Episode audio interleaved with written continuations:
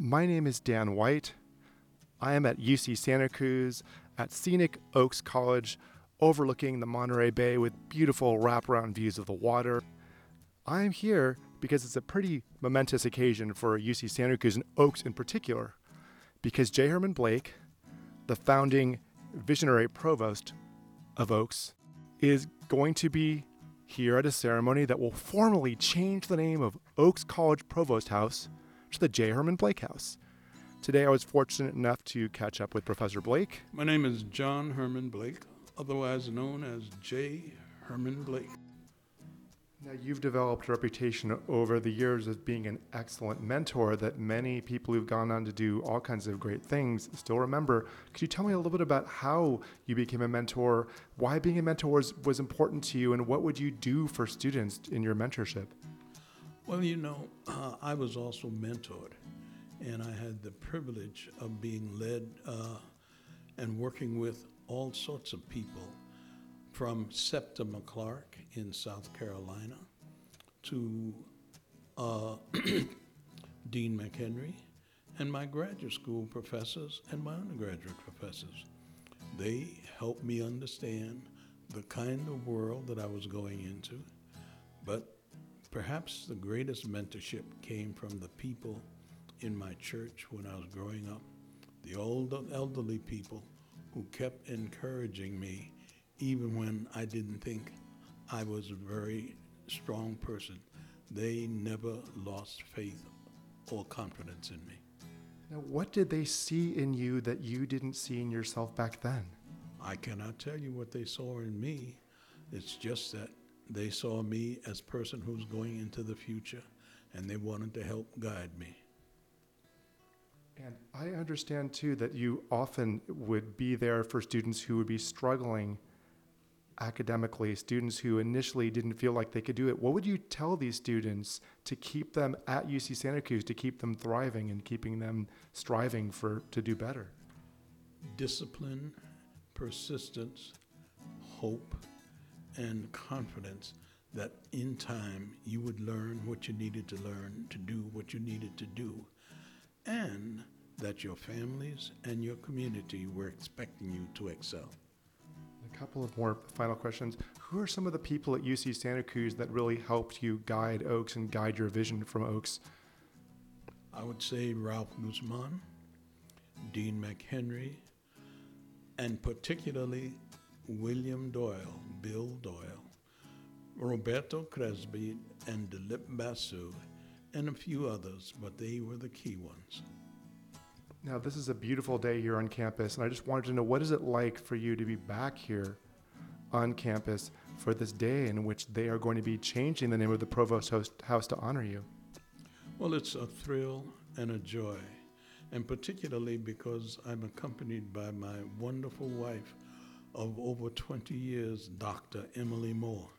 And people don't realize and understand the extraordinary contributions she has made in higher education that have helped me make it to this time. And you're also here with your children as well. Audris and Vanessa are here with me, my two of my daughters, and uh, it's such a thrill to have them here.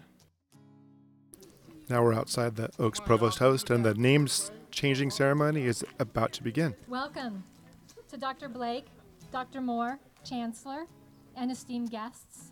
Welcome to the J. Herman Blake Provost House. I'm Gina Langhout.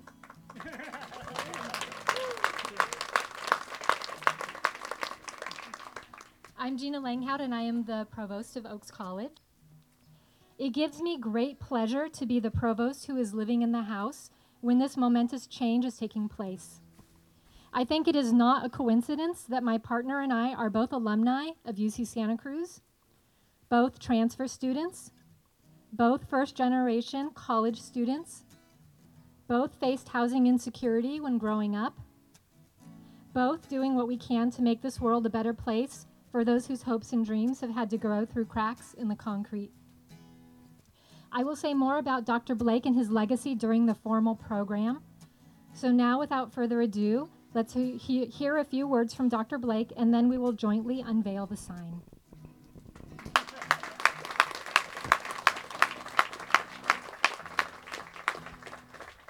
Thank you, Provost uh, I can't tell you how thrilling it is to see this assembly, to join Emily Moore, Audris Blake, and Vanessa Blake, and myself in this ceremony. This house is an important place. It is a place where I was inspired by memories of my mother, whose favorite flowers grew wild in the canyon behind. It's a place where I was moved by the beauty of sitting here and looking out and writing about the extraordinary opportunity we had to build this college. But it is also a place where we're able to offer comfort to students. I could tell story after story after story. But even though I have another chance, I do want to share one about this house. At the time, my wife and I kept a frozen casserole always in the house in the event we had an opportunity to host someone under unusual circumstances. And one time we had two students, both sisters, whose mother died, and they had no relatives here. They were living in the residence hall. They were from San Jose, and they received word that their mother had died, and there were no next of kin anywhere in the county or the nearby region. The students didn't know what to do, knowing that their colleagues and companions' mother had died, and they didn't know what to do. When we got word, we went right over there, picked them up, brought them here, put them in the guest room, and kept them here until we had resolved all of the issues and next of kin came and got them. Death could not be delegated to staff. And we took on that responsibility of serving. Had nothing to do necessarily with being an academic or anything, but it had everything to do with being a human. And that's what this house represents to me the human qualities of all of us. And so many of you worked on this house, worked in this house.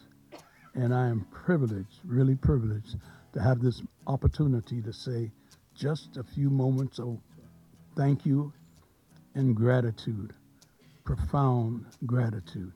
Thank you. Thank you.